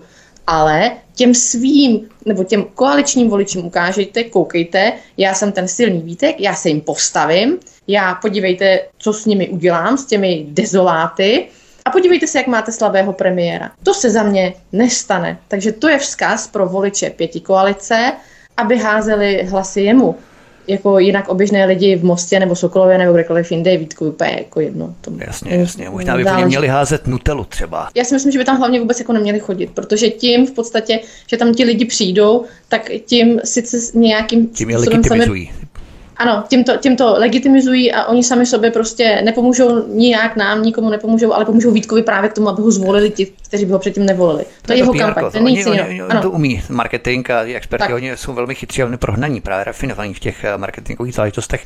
Abychom se ještě vrátili k tomu dílčímu tématu v rámci Víta Rakušana, protože on se v Sokolově prý rozvášnil natolik a prohodil jakousi poznámku o Česu. Co vlastně uvedl? Tak on, on vlastně řekl, že se chystá česká vláda ze státní Čes. Hm. A okamžitě to bylo teda dementováno, nebo okamžitě, okamžitě ne, jako chvíli potom to bylo dementováno. On sám se za to omluvil, právě, že se jakoby rozvášnil a řekl to jakoby v rámci nějaké té diskuze. Já si myslím, že to je blbost, že jo, takhle se jako nerozvášníš jen tak, bez důvodu a, a neřekneš, ty jo, já tady ze státním čes, jo, to, to, to, to prostě ne. A zase on na tom krásně ukázal tu slabost toho Petra Fialy, kdy on nebyl schopen razantně vystoupit a říct Rakušan lhal, ale zase to zavolil do nějakých takových, no a to byla asi chyba a on se jako za to omluvil a vlastně to byl omyl a jedeme dál a nic se jakoby neděje. Takže to byl opět zase podle mě jeden ze vzkazů uh, pana Rakušana uh, těmhletěm, těmhletěm voličům, podívejte se, já už teď můžu skoro všechno a nikdo s tím nic neudělá. Takže myslíš, že to Rakušan neplácl jenom tak, eh, že to byla součást promyšlené kampaně, protože ti minoritní akcionáři by začali přece hrozně ječet a Rakušan by dostal k obědu v poslanecké kantýně asi pořádnou porci držkové, ne? kdyby to myslel. No jasně, jako pan Patrik Tkáč a tihle všichni právě američtí a různé americké a kyperské finanční společnosti a pojišťovny, tak ty si myslím, že byste to jakoby nedali vzít, jako, i když za mě by to bylo správně, jako já, kdyby to ten Vítek myslel jako, skute, jako, jako reálně, tak já bych byla asi první, kdo by, nebo byla by to asi první věc, se kterou jsem jako, bych já jako vnitřně jako velmi souhlasila, ale podle mě to ani on tak nemyslel, takže a, t- a neumím si představit, že by to skutečně jenom tak plácl. Jo? Fakt, fakt si to nemůžu představit. To, Ono, když o tom tak hovoříš, ono by to bylo sice fajn, kdyby stát takovéto strategické podniky vlastnil, než různí oligarchové, americké, kyperské firmy, které nás dojí s posvěcením vlády, ale nemyslíš, že s těmito mafiány, zločinci, gaunery a gangstry bychom si moc jaksi nepomohli, kdybychom jim dali do rukou státní strategická zlatá vejce a národní stříbro? Oni by se zalikali ještě větším finančním tunelem v podstatě. Čes by frčeli přes burzu stejně, ceny by nechali taky stejně, protože by věděli, že jim půjde do kapes úplně všechno teď, nebudou se muset dělit s těmi minoritními akcionáři a takže bychom si vlastně vůbec eh, nepomohli. Pomohli bychom si s jinou vládou, s třídmou vládou, ano. hospodárnou vládou a s tou vládou by to bylo možná ještě horší. No to, to je pravda, což eh, vidíme na eh, případu třeba České pošty, co se s ní teďka děje, nebo no, co, jasně, co s ní co s ní ministerstvo vnitra dělá a ještě jako chystá dělat. Takže ano, to samozřejmě to by se muselo systémově nastavit úplně jinak, protože české státní podniky mají být pro české, české lidi, ne tady pro tyhle ty různý lobbysty a v podstatě nekompetentní, nekompetentní jsem chtěla říct analfabety, tak to úplně ne, ale ekonomické, gaunery. ekonomické gaunery a analfabety. Ne. Ano, jo, takže to, to samozřejmě by se muselo nastavit jinak, ale jinak si myslím, že by to tak mělo být. Že skutečně by to tak mělo být, že strategické strategické podniky, bez kterých nemůže ten stát fungovat, by neměly být v rukou nikoho jiného, než právě toho státu. Ale to nás může utěšovat i to, že vlastně to není jenom u nás, protože víme, jak dopadly třeba britské železnice, které se zprivatizovaly a v podstatě po celou dobu vlastnictví eh, tím soukromým majitelem, soukromým vlastníkem chátrali, neskutečným způsobem chátrali. Ty služby, všechno šlo dolů, neskutečným způsobem, až potom ve finále zjistili, že z toho už nemůžou dojít žádné zisky. Je už to v takovém rozloženém mm. stavu, že vlastně oni ti soukromí vlastníci, kteří to předtím od té vlády, od té britské vlády koupili, to potom zpětně zase prodali. Takže no, tak to, to dopadá. Tak ano, to si, to si můžu představit. Eh, jinak ta Česká pošta, ještě jenom teda v krátkosti, Aha. už máme asi málo času, Pohodě. tak tam, eh, tam teďka třeba poslední jakoby novinka je ta, že potom to zrušili těch 300 poboček a v podstatě zařízli některým lidem úplně jakoby přístup na poštu. Mimochodem, já jsem minule taky zjistila, že moje letitá pobočka, na kterou jsem chodila, už nefunguje. Tak oni chtějí teďka ještě omezit otvírací dobu u těch, co, co jim zůstali. Protože zjistili, že pět dnů v týdnu, jak to mají teďka nařízeno, je asi moc na těch pár poboček, co zbylo, takže to teďka jako, teď, jak si chtějí udělat výjimku, že by mohli mít otevřeno třeba jenom čtyři dny. To je fajn, to, že můžeme taky pracovat čtyři dny, to je taky pro nás moc, že jo? No, tak jako až, až půjdeš na dovolenou, teda až půjdeš na poštu, tak se na tvém radši dovolenou, protože nejdřív musíš zjistit, která, která ještě zůstala, hmm. pak která ta, co zůstala, má otevřeno a kdy a jak. A když budeš třeba v zimě tam potřebuješ je, tak ti tam třeba nepojede ani hromadná doprava, hmm. protože bude někde jinde, tak si musíš vzít elektroauto a to ti taky v zimě nepojede. Takže prostě jarní prázdniny spotřebuješ na to, aby si si vyzvedl dopis na poště s těmi volíky to je neskutečné a v rámci i dopisů, třeba doporučení dopisů, já právě jsem byl na poště, potřeboval jsem poslat jeden doporučený dopis a oni mi řekli, že buď to pošlou tedy za tři dny zdarma, mm. nebo za normální tak jsou to není zdarma, to je nějakých 80 korun, 90 korun docela dost, no. a nebo za dva dny, ale musím si připlatit ještě 60 korun, nebo to expresně, nebo to rychle, bude to za dva dny, jo. Tak, tak to se no, ano. České poště. Jako. To, jsem, to jsem taky zažila, to jsem taky zažila tak s jo. pohledem. Ano, já jsem chtěla poslat pitomý pohled v pondělí klukovi e, na tábor s tím, že jsem chtěla vědět, jestli mu jdu do pátku a přesně to mi paní řekla. Když si zaplatíte standardní poslání pohledu, tak možná, ale nemůžeme vám to zaručit. A když si připlatíte, tak na to máme dva až tři dny. A to by, to by dojít mělo. Ale zase, když budou odjíždět už pátek třeba ráno, tak se to taky může minout. Jo? Takže jako ta česká pošta, to je prostě totální katastrofa. A teď si představ, Vítku, že oni chtějí třeba tu korespondenční volbu realizovat přes českou poštu. No. Možná právě proto, že to bude tak nepřehledné, že to zase nikdo před tom, kdo koho volil. No, no to, než, než to vůbec dojde, pak to budou dohledávat, pak to budou párovat, pak zjistí, že polovina lidí mezi tím umřela. No vůbec to nemůžu představit. Jako česká pošta korespondenční volba, to už tam musí být úmysl, nebo nevím. Takže stát vlastnící strategické podniky ano, ale nejprve by musela být rozumná střídmá vláda a ne banda chcípáků a gaunerů, co rozfofrují, rozšlapou a sničí všechno, na co sáhnou. Podívejme se nakonec tady jenom bleskově, protože máme opravdu málo času. Podívejme se na istambulskou úmluvu, která u nás neprošla a v tu ránu si všechny celebrity, eunuchové a frustráti začali rvát vlasy, i když se vsadím, že úmluvu včetně jejich dodatků hlavně nikdy nečetli. Ale proč se u nás nemluví o tom, že pedofilové odcházejí od soudů s podmínkou, že Ukrajinec znásilní školačku a dostane jenom ústavní léčbu a tak dál? Neměli bychom ctít, řekněme, elementární světskou spravedlnost, než se zabývat nesmysly jako různé mezinárodní úmluvy, protože u nás vlastně nefunguje ani ten základní pohled na tu spravedlnost. No, no samozřejmě. A to, jak všichni říkají, nebo vlastně ti, teda všichni ti propagátoři té istambulské úmluvy říkají, že to je ochrana žen, jako, co, jako proč my potřebujeme jako větší ochranu žen? Jako my máme ochranu, jako to žena je něco jiného, než jako třeba zví, jako, jako ten nějaký jako ohrožený druh, mezi tou populací prostě ne, my tady máme normálně funkční zákony, tady není problém v zákonech, to jako u zbraní. Ani u nás není problém jako v zákonech u zbraní, ani u ochraně žen, ani vůbec eh, o znásilněních, různých trestných činech. My máme právní řád. Dobrý, ale tady prostě ty soudci to soudí špatně.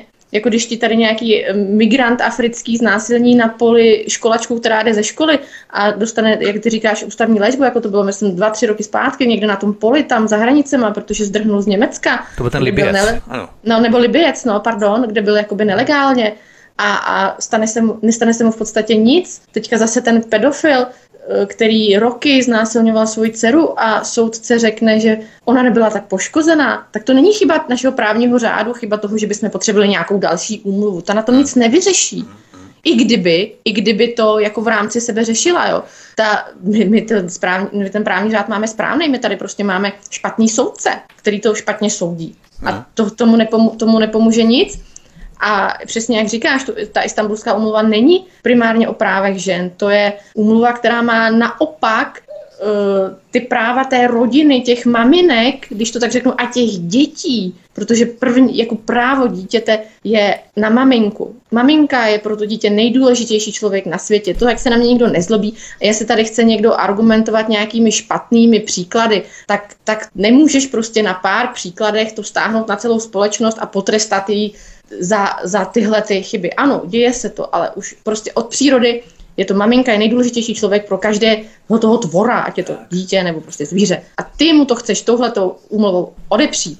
Prostě to je jenom Overtonovo okno k tomu, aby se tady protlačily tyhle ty různé genderové nesmysly, šílenosti, kdy máš 100 pohlaví a to dítě pak chudák neví, čí je. Prostě likvidace rodiny, nic jiného to není. Ono se neustále mluví o právech žen, jak jsou ženy utlačované, jak je nikdo nerespektuje a tak dále. Nicméně není tahle retorika, takový líbivý marketing, takový marketingový nátěr, není tahle retorika a narrativy pro tebe, jako pro ženu spíš eh, jaksi ponižující, třeba genderové kvóty v rámci zaměstnání. Jo. Režim jakoby říkal, že jsou ženy takové chuděry, že nic skoro nezvládají a neumějí, tak je pojďme na sílu aritmeticky, mechanicky nainstalovat všude jenom proto, že jsou ženy.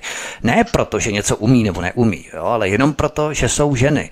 Nepřijde ti to taky podobně, trošku jako ochránci eh, exotických zvířátek, jak si řekla, exotického druhu, tak eh, nemáš takový pocit, není to takové ponížení spíš pro ženy, než že by to mělo jaksi vyzdvihnout na vyšší úroveň? Tak já si hlavně myslím, že tohle to jako neprezentuje názor zase většinové společnosti. My tady furt mluvíme, nebo pořád mluvíme o nějakých jako marginálních skupinách, které na sílu chtějí protlačit svůj názor, protože a mně to tak jako přijde, že prostě oni sami jsou neschopní a utiskovaní, nebo neschopné a utiskované, tak prostě celému tomu celému tomu národu nebo celé té společnosti vnutí myšlenku, že to tak je všude, tak to prostě není. Jako já jsem se s tím osobně nikdy nesetkala, ale zase jako já respektuju to, že ne všechny činnosti jsou vhodné pro muže a ne všechny činnosti jsou vhodné pro ženu. Já se prostě nebudu spát se, jako, jako hasič, protože prostě ta, já nevím, teďka plásnu 60-kilová ženská, prostě jako 90-kilového chlapa z hořícího domu prostě neodnese. A tak, tak ani bys nechtěl, aby ti tam takováhle potom křehule pro tebe přišla. Jo? Takže to je potřeba respektovat. A to, že se tady tři měsíce bude čekat, jestli se nenajde nějaká žena, která to třeba ani dělat nechce. Ty ženy je potřeba jako si uvědomit, že oni nechtějí být v některých těch pozicích prostě, protože mají právě třeba tu rodinu, ty děti a uvědomují si, že že by se jim nemohli věnovat tak, jak, tak, jak chtějí. A ty, co se toho vzdají a chtějí tu práci dělat, tak podle mě tady není žádná, žádná překážka, aby se na tyhle ty funkce dostali. Tady jenom se tam dostanou lidi, neříkejme ženy, muži, lidi, kteří by se tam za normálních okolností nedostali. Dneska no. jsou to muži, příště to bude kvota na to, že se někdo identifikuje jako kůň, tak budeme muset mít ve fabrice tři koně. To je prostě, to je prostě konec všeho normálního zdravého rozumu uvažování, prosperity. Možná to nechme koňovi, ten má větší ano. hlavu. Nicméně je to v rámci izraelských kibuců. Já o tom budu točit pořád, to je nesmírně zajímavé, protože v rámci toho, řekněme, genderového rozložení podle přirozeného klíče. Na začátku těch kibuců se jaksi nalajnovalo přesvědčení, že ženy musí zastávat dělnické profese jako muži, budou na poli stejně jako muži a tak dále a o děcka se budou starat všichni stejně. Ale potom, když se to uvolnilo a když se vlastně ti lidé v těch kibucích nechali sami, ať si eh, vyberou, jakou profesi budou chtít vykonávat a co budou chtít dělat, tak za těch zhruba 40 let proběhl výzkum těch kibuců a zjistilo se, že většinou ty ženy stejně tíhly k profesím, jako jsou sociální péče, lékařství, péče o děti a tak dále a tak dále. A ti muži většinou eh, potom šli zase k vykonávání té těžké práce, dělnické práce, dělnických profesí a tak dále. To znamená, že když se to jak si oprostí od těch ideologických klíčů a ti lidé se nechají přirozeně, ať si vyberou takovou profesi, jakou chtějí, aniž by byl někdo protlačovaný, protežovaný, tak eh, se to stejně jak si ustabilizuje v tom eh, standardním civilizačním klíči, který tisíce let byl úplně stejný, že muži lovili, ženy se staraly v jeskyních o domácnosti a tak dále, o to péče, o ten rodinný krb.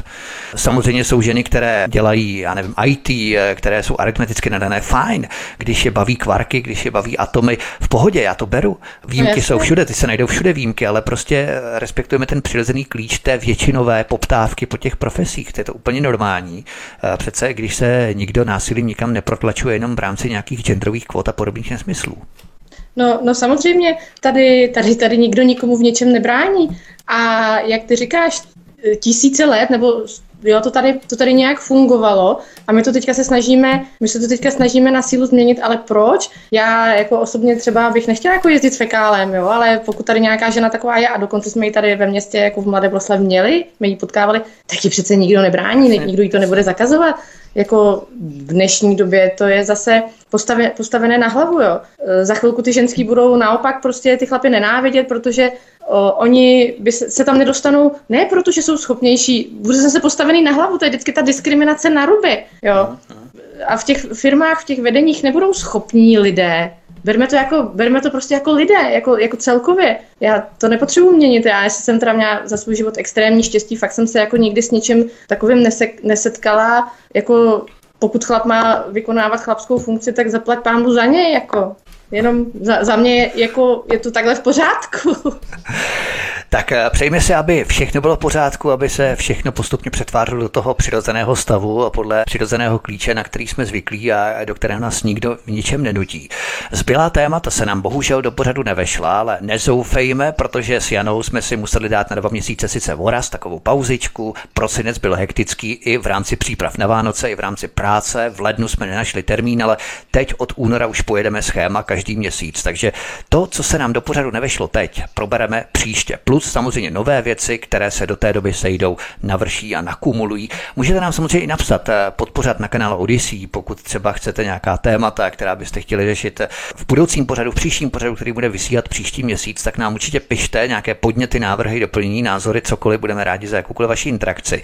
A já už se teď rozloučím s komentátorkou, publicistkou Janou Markovou. Janí, moc děkuji za příjemně strávené téměř hodinu a tři čtvrtě. Nám se to trošku prodloužilo nad očekávání, ale příště se to pokusíme zkrátit trošku zkomprimovat, ale já si myslím, že ty dvě hodiny, téměř dvě hodiny nebyly vůbec nepříjemné, že tam tak to prodloužilo a docela dobře jsme si popovídali. Doufám, že se to i lidem líbilo. Takže moc děkuji, měj se hezky, ahoj. Já taky doufám a mějte se moc hezky všichni, včetně tebe Vítku. Ahoj, nashledanou. Tento i ostatní pořady si prosím stáhněte ve formátu MP3 z naší stránky Svobodného vysílače, případně taky si začněte odebírat naše podcasty Svobodného vysílače, případně se vypravte i na kanál Odyssey a odsud prosím sdílejte tento pořad na sociální média, pokud chcete, aby se názory Jany Markové a naše povídání dostalo k více lidem, k více uším. Tak to by bylo všechno od mikrofonu vás zdraví Vítek, mějte se všichni moc krásně, příště se s vámi opět těším na slyšenou. Prosíme, pomožte nám s propagací kanálu Studia Tapin Rádio Svobodného vysílače CS. Pokud se vám tento nebo jiné pořady na tomto kanále líbí, klikněte na vaší obrazovce na tlačítko s nápisem Sdílet a vyberte sociální síť, na kterou pořád sdílíte. Jde o pouhých pár desítek sekund vašeho času. Děkujeme.